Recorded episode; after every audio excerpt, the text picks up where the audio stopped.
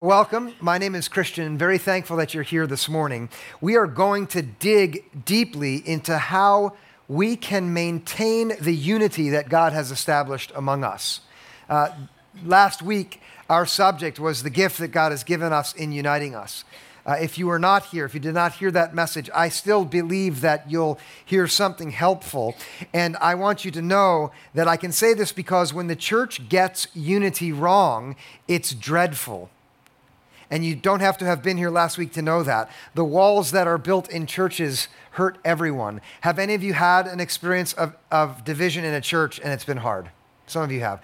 On Wednesday evening, in my home, we had our Connect group and we were talking together about our own experiences of division. Uh, there was a young woman who recounted the experience of living through her parents' divorce as a child. Uh, they were a model family at the church they attended until mom and dad split up. Uh, she was eight. After that, no one called her anymore.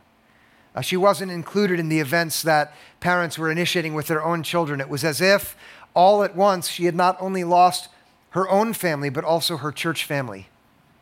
Uh, without meaning to, perhaps, the church had built a wall. And on one side of the wall, that's where all of the families which were intact were allowed to be. And those that had fallen apart from divorce were on the other side. Even if you were a kid, you are now an outsider. Some of you have experienced that yourselves, haven't you? Either with your own divorce or the divorce of your parents. When that happens, it hurts, doesn't it? You lose.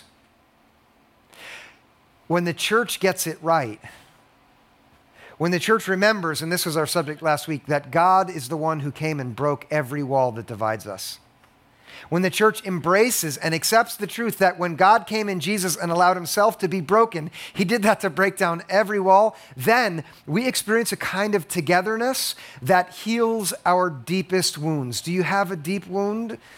Our togetherness is meant to be the instrument God uses to heal that. Uh, then the things which we've lost are restored. Not that we get everything back, but if we're grieving the loss of a loved one, the community united gives love that's magnificent. Uh, then we experience a kind of togetherness that builds us up in love, so we're stronger than we'd ever been. Then we get a new purpose with each other. Only when the community is free to let the walls lie, the ones that God has knocked down, then we know our unity. And what I want to do with you this morning is to tell you that our responsibility is to maintain the good gift of unity which God has given. It's not just our responsibility, it's our joy to do that. And we'll receive instruction this morning by dwelling again on Paul's instruction, learning how to maintain the gift that God has given us. Let's look at uh, Paul's instruction again in verse 3 of chapter 4 of Ephesians. This is our subject last week and today too. There, Paul indicates that if we're going to make progress in unity, we are going to be uh, making, this is verse 3, making every effort to maintain the unity of the Spirit in the bond of peace. Now, last week, we especially narrowed in on this phrase here maintain the unity of the Spirit. Uh, as we uh, spent time there, we saw first that the unity that's ours is to be maintained because it's already been given. It's not up to us to attain it or acquire it. It's a gift of the Spirit. That means that God, the Holy Spirit, has actually given something to the community that they're responsible for guarding and protecting. And what God has given is unity, not uniformity, not everybody exactly the same, but rather the kind of togetherness that is the result of something God has done uh, very different than everybody behaving exactly the same or believing exactly the same. Maybe that does happen, but rather the unity, and this was our subject for last week. This got me so excited I almost fell over last week. It's that you, all of you, and everyone you've ever met is united in that apart from God, you are completely lost, helpless, completely hopeless. Everyone, everyone was in that same place. If you right now feel I'm lost and completely hopeless, good news. This is the second thing that unites us all. God has come to rescue you 100% free of charge, giving his own self so you could be completely and totally delivered. Some of you knew that last week. You were excited about it. You've been lost again. Well, you're rescued again. That's what unites us. God has rescued us. Why? Because he loves us, because we're all equally beloved. You and everyone you've ever known, the ones you like and the ones who get on your nerves. All of us have been united in God's rescue. You can giggle about it. And then we're united in that this rescue puts our feet on solid ground, and it's the ground of God's new purpose for us that we should do something good together. That's why you've been saved. That's why you've been rescued. It's not just so that you can feel good about yourself in contrast to others, it's so that you can be invited into this brilliant mission that Jesus has in the world for us as his people. And that unites us. Now, Paul further qualifies it, and here's where I want us to begin this morning uh, by describing this unity of the Spirit first with this word bond. In the bond, Paul says. Uh, in ancient Greek, in Koine Greek, the language in which the New Testament was written, words do a lot of work, often because they evoke pictures in the minds of the first hearers or listeners. Bond here in Greek literally means a thing that is in the middle of two others which hold them together. A third thing which brings uh, into unity those uh, objects or subjects which otherwise would have been disparate and not connected to each other. The bond is the mortar between the bricks. Have you ever built a house out of bricks? On their own, those bricks are useless. But with the mortar that holds them together, you actually have a single structure in which a family can live. The mortar is the bond. Uh, the bond is the sinew between the bones. Picture it, even if it's gross to you. Connecting objects which on their own are completely useless into a structure that is dynamic and gives your body the integrity it needs to do good things in the world. The bond is the sinews. Now, one ancient writer, Aristotle, considered the bond between mom and dad that arises when they have an infant child there between them. The child which causes them both to set aside all of the other things which they differed about in love and affection, knitting them together as they care for that baby, bound to one another, to, to one another uh, together in a manner too deep for words. That's the bond. The unity which is ours. Think of all three of these images which unites us to one another like mortar and sinews and the child, is accomplished for us by God's gift. And here is the second word the gift which is here called peace. It's the bond of peace which unites us from God. Now, peace is a good word in English, but it does a shabby job of capturing what Paul had in his mind when he told them that it was the uniting bond of peace. For us, peace can simply mean the absence of conflict, and that's a good thing, isn't it? Couldn't we use more absence of conflict? But into the void of conflict, there is filled something rich and beautiful beyond what the word peace makes us think of. It's in Paul's mind from his own people, the Jews who had a long and beautiful promise from God for shalom. Do you know that word shalom? Shalom is more than not having conflict. Shalom is restoration of everything that was broken and lost. Listen to this. Shalom is healing for every wound that is beyond you to repair and is ruining your life. Shalom is wholeness where there was brokenness. Shalom is reconciliation where there were warring parties. The simplest way to say what shalom is shalom is God's will for all of creation finally coming into being because God Himself has willed it and given it. And that's what binds us together. Picture everything right. I mean, let your mind go there and be imaginative literally every broken mess healed. Every worry wiped away because the children are okay, they're in God's peaceful hands. all of the mess that you can't manage that keeps you up at night and wakes you up too early. It's never going to get well on your own. Imagine God's power healing it. That's what shalom is. Picture a, a meadow and a great flock of sheep.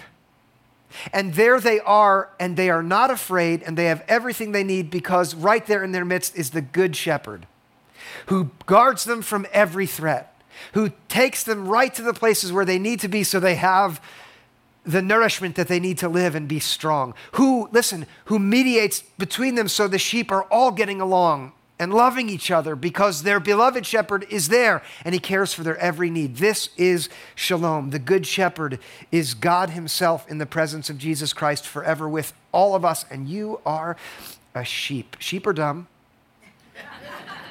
They're helpless and hopeless on their own. They can't get it right. They, they beat each other up. They wander off cliffs if they don't have a shepherd. But listen, the shepherd is come, and so we have shalom. And this is the truth. The bond that unites us in perfect peace in shalom is the gift that God won for the world when he died in Christ to reconcile the whole world, the whole creation to himself. There are all kinds of pockets of creation that have no idea that this has happened. And so they go on living in chaos and in destruction. But the community of people who are gathering to see Jesus and growing to follow him are meant to be people who, against all odds, accept the truth that we are one, that we can stop the war that everything that spoils it is taken away by this good shepherd, and everything that we need is given to us. And what Paul tells the folks in Ephesus, and this is what he's telling us, is that if we're going to walk worthy of our calling to make Jesus visible, which is what we should do, then we're going to have to make every effort to maintain the unity of the Spirit in the bond of peace. Because as anyone who's tried to be in relationship with any other person knows, shalom requires maintenance, doesn't it? And if you've ever been in a church for very long, you know that too, right? Wow, we Christians are good at splitting up, aren't we? At building walls. What I want uh, to share to be practical with us is I want to point a light on the kinds of things that will threaten our peace together, the, what God has done. Because the world that we live in is uh, full of threats. Uh, so I just want to share four of them in, in hopes of illuminating for us the things to be on the lookout if we're going to make progress at maintaining uh, this unity. And, and before we even look at the first one, let me make sure I put this in the right light. This is not so that we have the right things to be scared of. We don't need anything more to be scared of. Am I right about that? This is so we see the path that God wants us to walk on so we get the benefits personally of being united with each other and not just for us, never just for us. Christian faith can never be a self centered thing because it could never be about Jesus if it's centered on ourselves, right? It's so that we can do good things in the world. So here's the first threat to our unity it's our environment. And this is the broadest possible threat, but it's true. The social matrix that you and I inhabit conditions us every day to separate into groups and define ourselves against others. Uh, in our little enclaves, we conform and then we accept a group identity, refusing to see ourselves or others as the individuals that they actually are. They're not individuals, they're just members of that group, whatever label I put on them. We categorize them so we have a foil, a kind of person who's not our kind a class of villains. The very fabric of our environment conditions us toward this kind of practice. I talked about the lunchroom in high school last week, but I bet you've experienced your own versions of this in the environment being conditioned to separate, haven't you? That's a threat to our peace. Now, this environmental factor is enhanced by a second threat to our peace, and that is ignorance. And I include myself and all of us in this. As we separate from others who we have labeled, our fear can be fueled by keeping us distant so the wrong ideas about them can fester, deepening the divide between us. Our ignorance becomes a tool for undermining peace and keeping up the walls so we never experience the unity. I learned to attribute a certain set of attitudes, actions, and beliefs to people in that group, and those become my rationale for staying away from people like that. Can you admit that you've done this? For me, when I was in graduate school at Princeton, it was anyone who wore khakis and a button down shirt tucked in. Seriously. And then on the first day of seminary, I saw someone like that, and he later became my very best friend. He was the best man when I married Michelle in our wedding. Have you ever done this? Judged someone in a different group, ignorant of them, and then only discovered how good it is to be with them? You know, God wants us to do that more and more. A threat to our, our peace together is ignorance. Now, those two, environment and ignorance, you don't have to have any faith to agree with that right? We could put this piece on the evening news and people would say everywhere in the world, yeah, that, that's about right. Listen, these next two are substantially Christian beliefs, not this guy Christian, but Christians, okay? We believe that there are deep divides that are rooted in theological realities that not everyone accepts. And so if you're here and you're not a Christian, welcome. So glad you're with us. These are the things which specifically people who are wanting to follow Jesus would agree about. You might not agree. But these also are threats to our peace. The third one is sin. Um, sadly, this word has been reduced to the label that you put on people who are naughty like you are not. And so you can divide up and push them away. That itself is a sin. In Hebrew, the word sin indicates a departure from the right way. Maybe you've heard it said, missing the mark. It really means to depart from the path that God wants us to walk on for our own good. And most of us will know this that God gives a good path. When you go off it, it's bad for you and for others. And in the, among the many ways that sin is, in fact, corrosive and bad for you, one consistent result or consequence of going off God's path, and all Christians will agree on this if they dig deep, is that it separates us from each other when we sin. Now, think about it for a minute.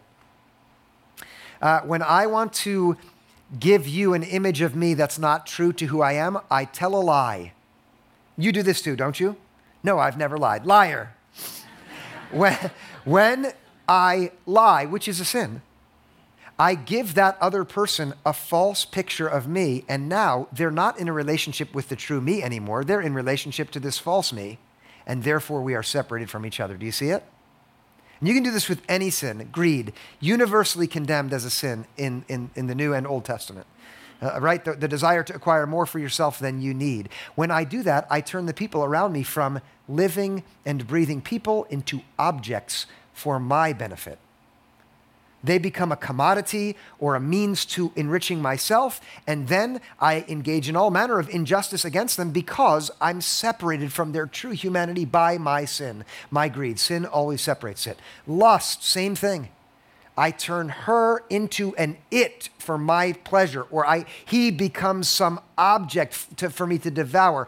In any any sin, any departure from God's path, you will always find the consequence being that we are separated from one another. One more, which is especially particular uh, in threatening our peace and unity, and which perhaps will only be meaningful to some Christians, even, and that is Satan.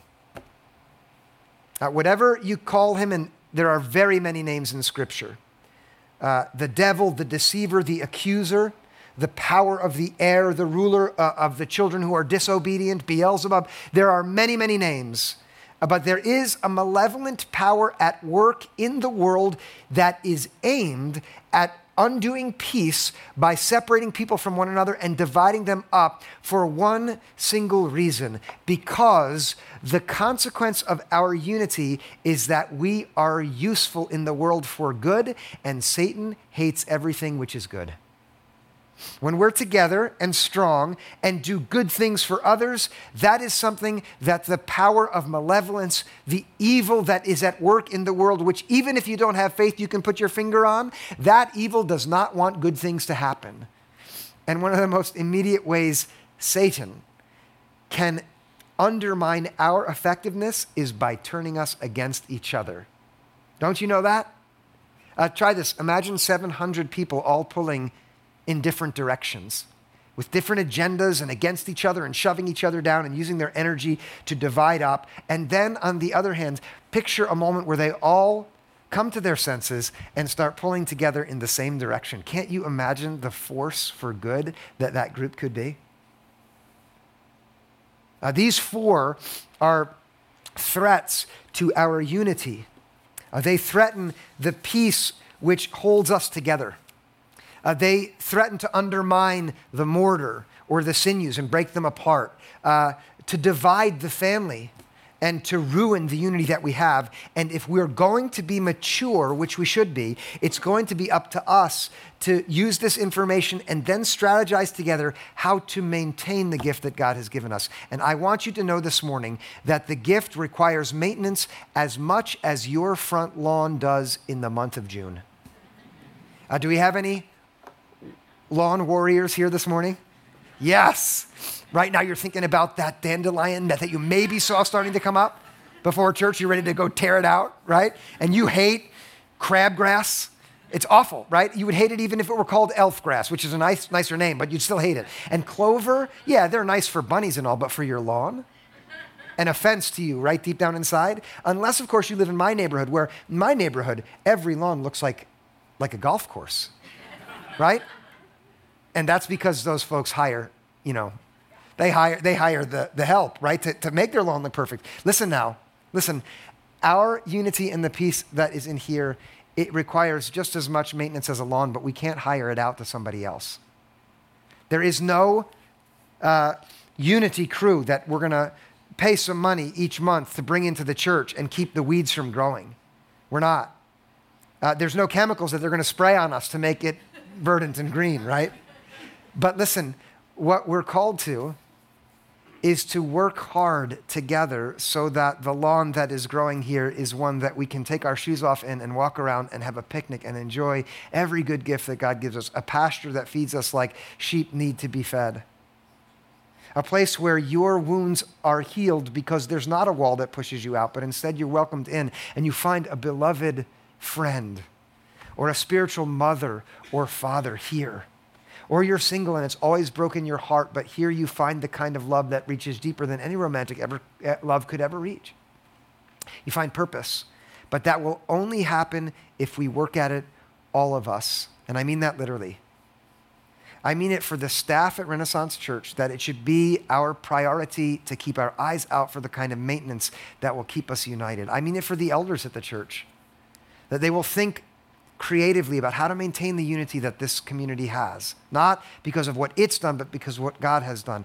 Every one of you who volunteers, and thank you, there are so many of you who are at work um, executing the mission and ministry of this church. You and every attender, it is in your hands to pull the weeds, to make sure there's water, to make sure there's sunlight and nutrients. How will we all of us together, how will we maintain the unity that is the gift that God has given? I want to make this as concrete and practical as I can uh, by offering five very concrete steps to maintaining unity. And they're going to be here, one at a time. Here are the things which are our responsibility altogether to treasure and nurture this gift of shalom that God has given and, and which He wants to continue to bind us together. Here's the first thing we're going to do to maintaining unity it is this we are going to avoid unnecessary conflict.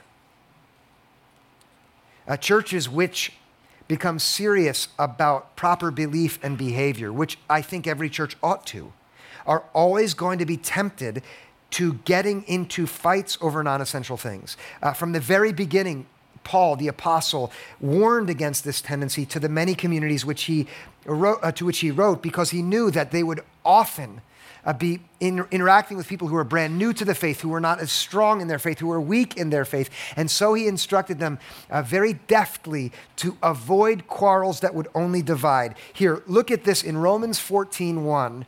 Paul gave this sort of motto for guidance Welcome those who are weak in faith, but not for the purpose of quarreling over opinions. And Paul knew that some people ate meat, some people only ate vegetables, and he was sure once they got together they would start fighting. So he said, Don't fight about that. And he knew that some people thought this day was better than that day. This day was more holy than the other. There were uh, festivals to celebrate, but then there were others not to. And he knew right away this would be a fight. And so his guidance was welcome each other, but not forgetting in all kinds of fights. The truth is, Christians get in arguments. Is that news to anybody? If it were, then please teach us. There are lots of things that Christians divide up about. Um, when I lived in, uh, with the Christians in Philadelphia that I lived with, if you were here earlier, do you remember me talking about Chris Ann, who taught me that song about being patient? Oh, that group had plenty of things to divide up about. One of the things we got in fights about was music. Do you know that Christians fight about music? Do you know that? Do you know if Dave came in here next week and started playing an organ piece, some of you would be really riled up and angry, right? And now one or two of you are like, organ, I've always been wanting the organ. In Chris Ann's room, there was a fight over music because her roommate, Jolinda, she loved Public Enemy. No one knows Public Enemy? Chuck D? Flavor Flav? No one? You know him? Chris Ann was convinced that to be a true Christian, you could only listen to music that was explicitly Christian. And so this fight was brought to the dinner table where we talked about it and argued, and there were impassioned uh, positions on each side. We started to get against each other altogether. The person who managed our house decided this is the right way to mitigate this conflict. She made them change roommates. And so Jolinda went over here, and Chris Ann went over there. And do you think this solved the problem? No, no. It just sent the problem through the walls with competing stereos. I remember one afternoon coming home and lying down to rest and hearing at full pitch Amy Grant. El Shaddai, El Shaddai. El Elyon Adonai. That came from Chris Ann's room. If you don't know it, you can't get more Christian than that. And then, as that was playing, the floor started thumping. Mm, this was Jolinda's stereo, which was much louder. And then we were all encouraged by the incredible rhyme animal, Chuck D, to fight the powers. And then Flavor Flav uh, encouraged us not to believe the hype. and Jolinda won that fight, but the next morning before sunrise, it was back to Amy Grant, thy word. The point is, we were divided for months, and Christians can divide up over all kinds of things that we don't need to divide up over. So I'm asking you to take responsibility for maintaining this unity by choosing to be on the lookout for unnecessary conflicts and avoiding them. Now, what some churches do in hopes of achieving peace is avoiding all conflict whatsoever. To try to achieve peace by never, ever addressing things that we differ about is one strategy that will always end in the same place. It may be peaceful for a little while, but it will end up like the most peaceful place in the world, which is a graveyard. I'm serious, right? If we try to achieve peace by avoiding all conflict, we will, we will die. The, the life will go out of us. And so, what we need to do, here's the second step, is to engage in necessary conflict. Uh, we need to be careful not to so elevate peace that we hide the things that need to be addressed. Uh, that will require care and attention and maturity. Here is a good rule to follow. This comes from Jesus. He gave this rule to his disciples, knowing that they would be in conflict. In Matthew 18 15, he said, If another member of the church sins against you, go and point out the fault when the two of you are alone. Uh, Jesus knew that in the community like this, there would be times when we would do wrong to one another. Our departure from the right path would mean hurting the people around us. And when that happened, Jesus had guidance. Listen, this is not the advice from Jesus to anyone in the world who hurts you. Jesus does not want you going up to a stranger who doesn't have any faith and telling them, You just sinned against me, because he knows that's not going to work. But in the community of faith, Jesus says, when that happens, notice how careful he is. Go to that person. That's, that is, don't go talk about that person. Don't go gather up some other people in the church who also don't like them and make a little club against them. Don't bury it, but go to them and do it when the two of you are alone so that there's no embarrassment or shame in front of others and talk about it together. That is the rule here, I would say, that teaches us to engage in necessary conflict, not to get fussy and upset and attacking about every little thing, but rather for the sake of true unity, never letting things fester and boil so that they become rancid deep down, pushed down inside, but instead bringing them out into the light and confronting them. Of course, this raises the sensible question, which some of you are already asking. What about those times when it is a sin which they do not think is a sin? Right? Or what if I think it's wrong, but they think it's right? How do we handle those kinds of disagreements? What about seriously divisive subjects, which are so divisive the pastor won't even say them out loud? What about when we disagree about big things? What then? Here is the third rule for maintaining peace. You ready for this? Constantly look to Jesus. And this is not me trying to be evasive or pietistic. Or sort of taking the easy way out. The reason I tell you that this is how we maintain the unity is there's a theological claim about you and me in the New Testament, and it has roots all the way back in the Hebrew scriptures, and it is that what unites us is that God's grace has brought us together so that we are members of one body. Have you ever heard that metaphor in the, in the scriptures that we are the body of, as believers? Christ. Here, Paul means it in some sense, beyond just metaphorically, that there is a way in which you need me like a hand needs a foot or the ears need the eyes. We are actually knit together in a body. That's who we are. And the best that any body part can do to carry out its proper function is to look to the one body part which rules them all, especially understood in the first century as the master of every other body part. And that is this body part, right? Your head, because that's where your brains are. And the New Testament tells us that the head of the church is not me, or a group of elders or any leaders. The head of the church is Jesus. This is how it is put in Colossians chapter 1, verse 18. Jesus is the head of the body, which is the church. And since he is the head of the body of which we are members, and we are united to him, therefore we're united to one another. And the best way for us to approach any issue that may divide is constantly to be looking to him, asking, Jesus, is this something you would fight about? And, and, I want you to understand this that if Christians did this more often, they would see that some of the most divisive things that we divide up about would never occur to them to divide up about if only they looked to Jesus. Uh, just one example. When Christians are dividing up over communion and killing each other because they celebrated the Lord's Supper in different ways, if only they looked to Jesus, they would have understood He did this to unite, not divide us. How could we possibly divide up over it? Do you see what I mean? I can't tell if you're alive. Okay, you're alive. There will be many unanticipated conflicts that we will face. There will. And what we will need to do to maintain the peace and unity is constantly look to Jesus. And that is going to be the best that I can say right now that you look to Him. If you will constantly look to Him, here's a fourth which bears mentioning, uh, you will become the kind of community that will be way more likely to foster peace because you will be uncommonly kind. And that's who our Master Jesus is. He is uncommonly kind. This is not the same as being very nice. Nice can mean flattering someone, telling them a lie to make them feel good, blowing smoke. That's not what kindness is. Kindness is proactive benevolence, thinking about what's good for the other and doing it every time. And Jesus always did that. And when conflict arises, you will be most tempted to be mean and aggressive. But this is the moment where you'll most need to look to Jesus and say, How can I be kind even now?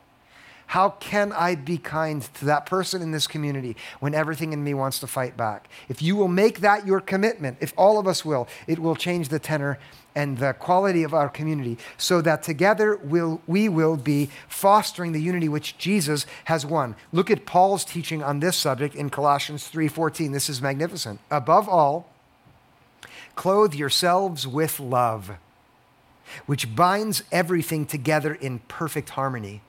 Uh, there you have it, the theme of unity, this time with music, the kind of melodic moment where the harmony enriches the quality, the diversity of instruments make a whole that is united and magnificent, like music can move your heart and your soul. Don't you know that?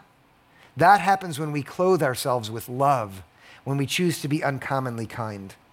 Uh, these four are good. I have a fifth which is of a different kind in effect. It's, it's qualitatively different than those other four, in part because it is so immediately practical and accessible. And I want to leave you with this. Uh, you will maintain unity when you do something good together. And this one everybody can do. And if anyone does this, if anyone decides to go ahead and do something good with other people, they will find themselves discovering a unity with those others which they didn't know existed until they got about doing good together. I'm sure that everyone who is in Guatemala working at the school and at the orphanage found not that the work made us united, but rather the work uncovered a deep secret that was there all along, which is we were made for each other. And it was so magnificent. And you can go to Guatemala to experience that. You don't have to go there. You can sign up for the run, this run in the city. I will not sign up, I will never run, but you can. And then when you start working at it with those others, you'll discover that you are united because you're doing something good with each other. Uh, or you can go to the Goodwill Rescue Mission with Ren Cares. Or you can help out bringing food to kids in Summit who need it. Or you don't even have to sign up for that. Uh, get involved with youth ministry and start to work with the youth there. Use your guitar and your voice with others to bless people. Uh, come up with your own good plan and just do it. Start a, a, group in your home and invite people over and celebrate with each other. Do something that's pleasurable for all of you in a good way, and you will find, oh my gosh, these are people that I love because I'm united already. Do something good together. I put this one last for this reason. I want to remind us of this. Our goal in this year as Renaissance Church is to gather to see Jesus, growing to follow him so that we go and do that which makes him visible. And that's the very best thing. That is the, the good which we can do and should do together. And when I think about us here in this service and in the previous service and in the next service, when I think about the roughly 700 of us who gather here, the little ones and everyone else each Sunday, I think of an immensely powerful force for good when we embrace the gift of unity that God has given us and we get about the business of doing good in the world. I want to be a part of that. Uh, that would be walking worthily of the calling which is ours in Christ Jesus. Uh, we'll wrap up together next week, uh, coming back again for one last time to this list to see how God might use this church uh, to, to be a, a church that's worthy of its calling. Um, I hope you'll join us next week. For now, let's pray. God, I praise you and I love you for rescuing all of us who are lost. I thank you that you've given many of us to know the truth that it was for the world that you gave your Son, so that those who have embraced this and are coming to know it, those who have come to faith and in that way been genuinely saved, so that we can have our eyes open to help others. And that's what we want. We want to be your instrument of rescue and deliverance for others. Please make us one. Uh, unite our hearts together so that with one another we are so much stronger than apart from one another. And then we pray that you would use us to bless this world which you love in Jesus' name. Amen.